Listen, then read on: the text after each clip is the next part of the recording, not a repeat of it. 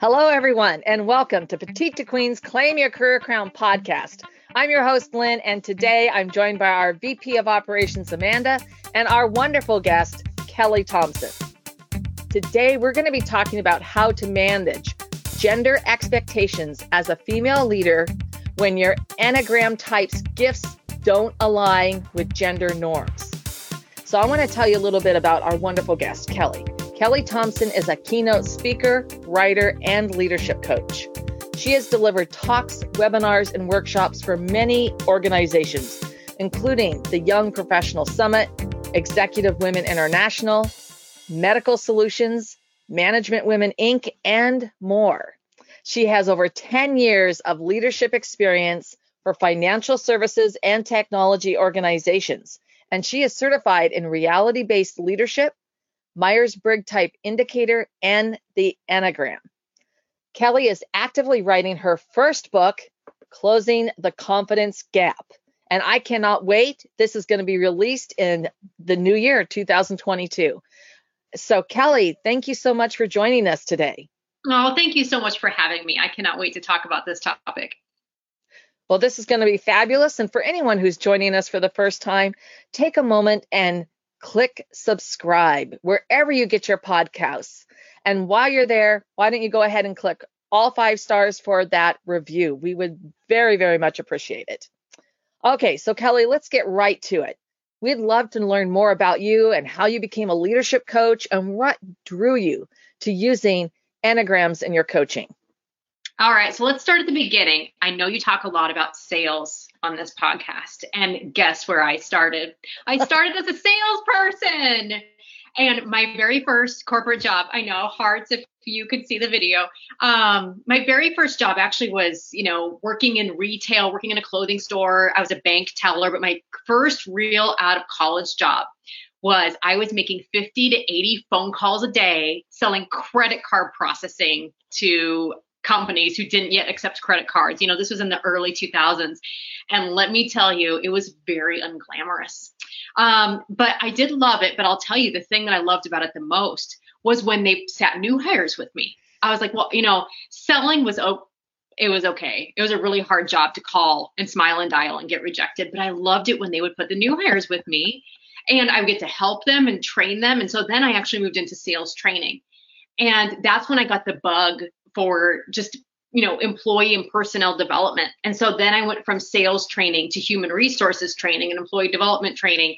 I managed training teams. I worked as a human resources professional. I even worked in marketing for a little bit which spoiler alert is just this people psychology.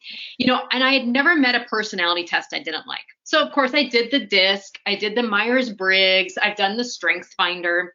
Um, but I didn't come across the Enneagram until I was in entrepreneurship. And so what had happened was as I had worked my way up the corporate ladder, I was leading HR and training teams. I actually worked for an author in a leadership consulting company um, and was traveling a lot. But I started to do more one-to-one coaching and I loved it. And I decided I needed to get off the road. And if I was ever going to take the leap into entrepreneurship, now was the time. So I took a leap into entrepreneurship. And that's when I started my, you know, leadership coaching and speaking practice. And I was using the Myers Briggs with my one on ones clients. But I started to hear people talk about the Enneagram. And I'm like, what is this? And I'm like, I I don't know if this is viable. I don't know if this is woo woo. I don't know what this is, but I started to research it and I, I, I thought I found my type, and I, will t- I'll reveal my type at the end because maybe I want the listeners to guess, and it'll show you just how hard it is sometimes to find your type. So I thought I was one type, but then as I was doing more personal development work on that, I actually realized through the course of my certification that I was a different type. And this was very eye opening to me. And it was all of a sudden in a period of about an hour of discovering what my type was. I was like, oh my gosh, my whole life has made sense. This is why I do the things that I do. This is why I avoid the things that I avoid. This is what gives me energy. This is what motivates me. And it was just, it opened up a whole new world for me in terms of, you know, overcoming my bad habits really moving into my best self, unlocking a whole nother level in my business Um, and then that's just how I started using it with clients. And so now I use the Enneagram still personally. Absolutely. It's always part of my development plan. But every new client that comes into my private coaching practice takes an Enneagram, and I do team Enneagram sessions as well, which unlocks a whole new um, path for teams too to um, bring more emotional intelligence and build relationships in their groups. So yeah. that's how we're here. Yeah, I love your background. I'm sure Lynn is really excited that you started in sales because she's very passionate about that. Yeah. And um, I, I'm like you. I also really love personality tests. I'm an INFJ from the Myers Briggs, and I always find it fascinating. But for me, the Enneagram is kind of something newer to me. I'm not really familiar with it. So, for anyone else who's listening who's not familiar with it, can you explain what an Enneagram is? Yeah, Absolutely. for me. for me. yes. On Myers Briggs, I am an INTJ, so we, we're we're close. And yeah. so the Enneagram is, I'm just going to go very basic because this sounds like a funny word, like Enneagram. What is this? Enneagram is a Greek word. Ennea means nine. Gram means something written down or drawn. So it literally is a nine pointed diagram. And so if you've ever seen the Enneagram symbol, it looks maybe a little scary or you know people like what is that diagram? But really is just a circle with nine points and i'm actually holding up a picture of the diagram for anybody who can see the video. Um, but that's just what it means is a nine pointed diagram. That's what enneagram stands for. It basically says that there are nine different personality types. That's kind of the 101 level. Now if you get into the enneagram you'll learn that there's actually 27 but for simplicity's sake it basically says there are nine different types it's a personality framework that helps us understand how we view the world. It helps us understand our core desires. It helps us understand our motivations. It really shows us how our ego is showing up in a unique way that is filtering our worldview, that's holding us back. But the powerful thing about the Enneagram is that it also tells us our path for growth. So, for those of you who might know your Strengths Finder um, themes, that might know your Myers Briggs, that might know your DISC assessment, or or anything else, um, your predictive index, you know, it kind of tells you what you do. It's like, hey, um, you're this type, you know, you're an introvert or an intuitive or a thinker or a judger or whatever that is, but it doesn't necessarily tell you why you are that. So the you know, and sometimes people say, well, these these personality tests, they just put me in a box, you know, and it tells you what you are, but it's like, hey, good luck. You're an INFJ, you're an INTA, INTJ, good luck. The Enneagram is a little bit different. It kind of tells you what box you've been putting yourself in, maybe unconsciously, but it tells you how to get out of that box. And so, in its essence, the per, the Enneagram is a personality framework that even though it feels new, because a lot of people are talking about it on social media or Instagrams, where you see a lot of memes go around, it's actually pretty ancient in its roots. And so, it has um, roots all the way back to when Homer was writing the Odyssey, but it also is highly validated both in neuroscience and psychology. So that's what the Enneagram is. And if it would be helpful, I can walk through all the nine types. Where would you guys like to go next? well, I'm not sure we have time to go through all nine types, but I think for our audience, they might be interested in from you, from an expert, how do they find their Enneagram type? And you just alluded, it is possible to change it, I assume, mm-hmm. with personal and professional or growth mindset work. Yep, absolutely. So I'm going to do a breeze through of the nine types in just okay. a few words. So you can find your type a few ways. You can take a test. Tests, free tests are about 50% accurate. So maybe take your take your first top three results and then read about them. Some people type themselves because they read about it in a book. They're, they read type three and they, they're like, this is it. This is me. This explains my whole life. And you know, what? some people, you know, do it through listening to like to panel interviews. So just really quick, I'm going to breeze through the nine types because this will make the gender expectations a lot make a lot more sense. Type ones are motivated to be good, to have integrity, to be right and perfect, and avoid mistakes. Type twos are motivated by the need to feel loved, needed, and appreciated. Type threes are motivated by the need to feel valuable and worthwhile, to succeed and be the best at what they do. Type fours are motivated by the need to find themselves and their significance and to express their individuality. Type fives are motivated by the need to be capable and competent, be independent and not rely on others for resources. Type sixes are motivated by the need to have security, support, and reassurance. Type sevens are motivated by the need to have their needs fulfilled, to avoid pain, and experience all the possibilities that life has. Type eights are motivated by the need to protect themselves, to be in control of their own life and destiny, and to stay in control, to avoid vulnerability. Type nines are motivated by the need to have inner stability, peace of mind, create harmony, and avoid conflict. This is very important because the, the Enneagram is all about motivation, not behavior. And so by going through all of the nine types, um, you know, just listen to it, you might think, that's me. That's that's my unconscious driver of everything that I think, feel, say, and do. That's really interesting. Yeah, yeah. I, I, took a quiz yesterday uh, before getting ready for this podcast, and it said I'm a type three. So yeah. it's an online quiz. I don't know if it's completely accurate, but it, I, at least partially rang true for me. Oh, good. Yeah. I think um, I'm a, all over the map. There's only a few that didn't speak to me, but go ahead, Amanda. Yeah. Um, are there better Enneagram types than others for the workplace or for certain roles? You know, so many people ask me that. What type is the best type of leader? Um, you have a lot of salespeople listening. What is the best type of salesperson? There is no one right best type. Now, I'm going to say that, and then I'm going to tell you some things.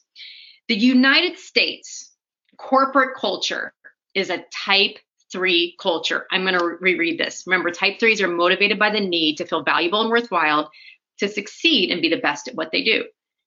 Wall Street's rewarded, success is rewarded, be the best, right? Sometimes in big companies, that's the message that re- that's rewarded. So sometimes um, people think that you need to be a type three to be a good leader. Now, that's absolutely not the case. Every type can make a great leader when they've done their own inner work and they can own their own unique leadership gifts. What I say in my coaching practice is there are nine types of unique leadership gifts. And when you can own those unique get le- unique leadership gifts that are part of your type, anybody can be a great leader. That being said, you might tend to see threes cluster in leadership because that's like a magnet for which they're drawn. Same thing with type eights, just because of the nature that they're create, you know, that they're wired up, you might see them in leadership. Some people think, well, all fours are artists. Well, you know what? Even though fours love to be creative, not all fours are artists. You see type fours in corporate America in leadership positions. And yeah, you even see them as salespeople too. So, no, there's no one right way. It's learning what your unique gifts are and using those best in the workplace. Yeah, that's really great. And I think um, I think it's about like maybe understanding what your personality is and what kind of motivations you have, and then working with that. And um, by understanding yourself, you can be a better leader. Mm-hmm. Absolutely. Yeah, I couldn't say it better. Thank you.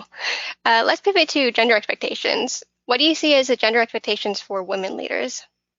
You know, I think culturally, what we've been taught as women is that we should exhibit qualities that might ring true for twos or nines. And so again, I'll just kind of, you know, repeat these. Enneagram twos are motivated by the need to feel loved, needed, and appreciated. So sometimes you see that come out behavior wise in Enneagram twos, and that they can be selfless, they can be giving, they can be helpers, they're great supporters. Enneagram nines, they're motivated to create harmony and avoid conflict. So sometimes gender norms, women have been told to, hey, you know what? Let's just uh, be seen and not heard here. Let's minimize conflict, create harmony, pull the group together. And so sometimes those have been the historical norms of women. But there's a double edged sword here yeah. because even though that tends to be what might be expected of women, you also women also who are two and nines in the workplace say yeah but i show up that way. And then they tell me don't be so sensitive. Don't let your emotions show up at work. And so they have a double-edged sword there. There are a couple types though that i do think um, struggle sometimes with gender norms in the workplace and that is enneagram fives eights and sometimes ones and let me kind of explain that. So remember fives are motivated by the need to be capable and competent to be independent um, sometimes those behaviors can show up as an Enneagram 5 as being somebody who um, likes to work by themselves, likes to be an individual. Sometimes they develop deep expertise in one topic. And because of the need to withhold resources, sometimes they can be a little bit direct. they can be a little bit unemotional. They can be a little bit technical in their delivery. And so if you're a woman, you know, and you come across very direct, unemotional, that's not always what's expected. And so people can assume, gosh, this person's really assertive or direct or cold when they're not that way at all. But sometimes that's just how they come off, but it's just not expected as a gender norm. The same thing with eights. You know, um, eights are motivated by the need to avoid vulnerability. And sometimes they can come across as very assertive. And as a man who is an a, a leader, that is just rewarded in the workplace, right? Be assertive, be bold, take action. I'm even thinking of salespeople, right? Like go for it, show up, take all the space. But as a woman who shows up, bold, assertive, taking up space, she's called witchy, she's called aggressive, she's called bossy, of controlling. And so I think women just really kind of struggle sometimes with, you know, managing these gender expectations because they're just showing up as who they're created to be, but it just doesn't always fit sometimes nicely into those little buckets of norms that that people ascribe to men versus women. But I think it's time to uh, change that, of course. So. yeah. So I think one of the things that's really interesting about that is when you're really truly comfortable in your own shoes or who you are, um, and then, of course, willing to stretch and move beyond your comfort zone um, so that you can sort of cross over into all these different Enneagrams. Uh, you can be a much more powerful leader. Mm-hmm. And so I, I want to talk about that managing those gender expectations as a woman, because I, I, truly believe that women walk a very fine line, uh, double edged swords as leaders. Mm-hmm. And um, I, I'm I'm going to do my thing. Sales is leadership. When you every skill that you learn in sales, you're learning to be a leader because you have to negotiate. You have to have the difficult conversations, mm-hmm. right? You have to sell. You have to convince your boss, your board, whomever, uh, to pursue an idea or to, you know, the path for a project, whatever it happens to be. I mean, heck, we're negotiating what we're going to watch on Netflix with our partners.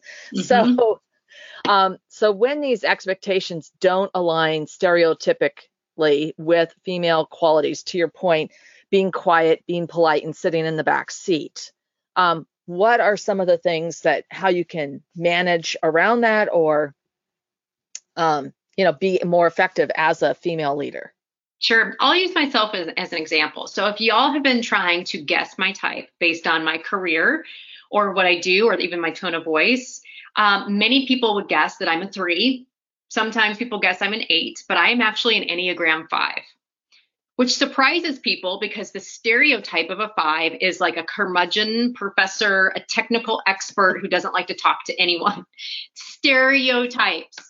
However, I was a very successful salesperson who was often at the top of sales lists. I'm an entrepreneur. And you said it best, Lynn, we are all in sales, no matter what.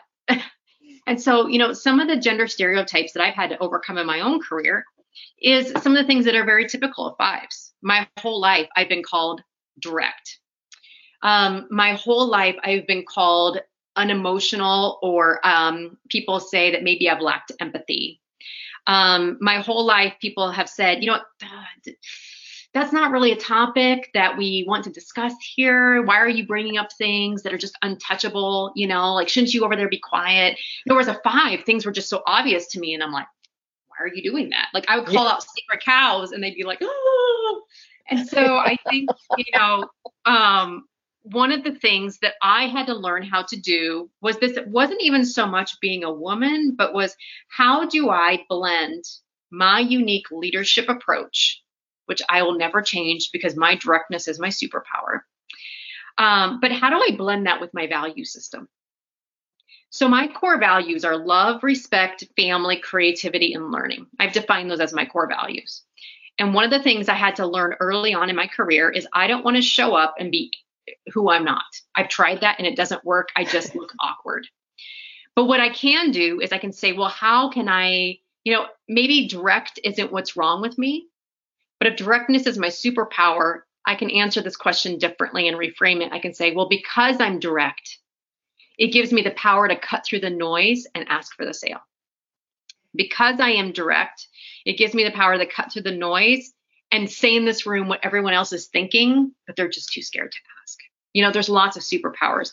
But how can I do that in a way that aligns with my values? So if my values are love, respect, family, creativity, and learning, it's well, how can I be direct and loving? How can I be direct and respectful? How can I be direct and creative? How can I be a little bit creative about how I'm being direct based on who I'm talking to?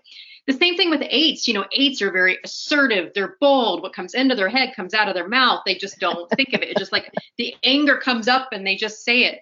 And you know what I tell my women that I coach who are Enneagram eights is the exact same thing. That's the advice I would give to any woman leader is how can you use your unique gifts in alignment with your values? So if you are bold and assertive and take up space, how do you do that while also showing up in alignment with your values, which can sometimes allow you to use that unique gift while also considering your audience, considering your approach or your goals or who you're talking to. Yeah, absolutely. And without apologizing either, but instead, um, you know, leaning in to that point. I I definitely like that that you can say, you know, this is something that I feel needs to be said. I just did that on a call I was on that, you know, if people aren't showing up, then they need to get off the bus. Mm-hmm. You know, and I mean, it was like, but you can preface it in a way like, I'm not apologizing for saying this, but this is something that needs to be said. And mm-hmm. I'm going to say it, you know? Absolutely. And so it, that takes a little bit of the sting out. Um, and that you don't get the thing and in the you know the, the giant b word attached to your name instead people are respecting you for um, being brave and bold to get to the point and to to to to call out the elephant in the room as your point. So I Absolutely. love this. So yes. so Kelli, thank you so much for sharing because this was something I did not know anything about Enneagram types. And I feel like I've got a whole bunch of new information. I love this. Um, and I know that our audience um, is going to want to know more because you know how to best use uh, your Enneagram type as a woman leader in the workplace or uh, whatever your gender association is. So, mm-hmm. will you share how our listeners can find out more about you and connect Absolutely. with you? Absolutely. Absolutely. Uh, one final comment. I also okay. want folks to know is that when I work with organizations, I teach organizations to expand their definition of executive presence. So I want, you know, folks to leave today. It's not always about adapting yourself to what your organization's needs. It's if you are a leader of an organization, I want you to expand your definition of executive presence and what gender norms you've unconsciously assigned to each number. Okay, so with that, where can you find me? You can find me on my website at www.kelliraethompson.com. My favorite place to hang out is LinkedIn. And so I'm Kelli Thompson on LinkedIn, but I think believe it's la- backslash um, Kelli Rae Thompson. I'm Kelli with an I, R A E. And so I love to hang out there. I also love to hang out on Instagram. And so you can find out more about me. You can send me a message if you want to geek out behind the scenes on all things Enneagram, connect with me and I- I'd love to chat. All right, that's wonderful. Thank you so much. All those backlinks are in the post below so that you can easily click away. Um, and this has been such an informative discussion. And for everyone who tuned in, um, if you have ideas that you'd like to share, um, please go ahead and use that comment section and leave us a note. Um, we love hearing from you. And of course, if you have a question or would like to suggest a topic for discussion, you can email us at join the conversation at petitequeen.com. And to stay current on all of our insightful advice, the breakthrough advantages, these amazing episodes like we just had with Kelli, sign up for our weekly wisdoms newsletter at petitetoqueen.com. I want to thank everyone who tuned in and joined us, and Amanda and Kelli, thank you so much for joining today. Oh, thank you for having me.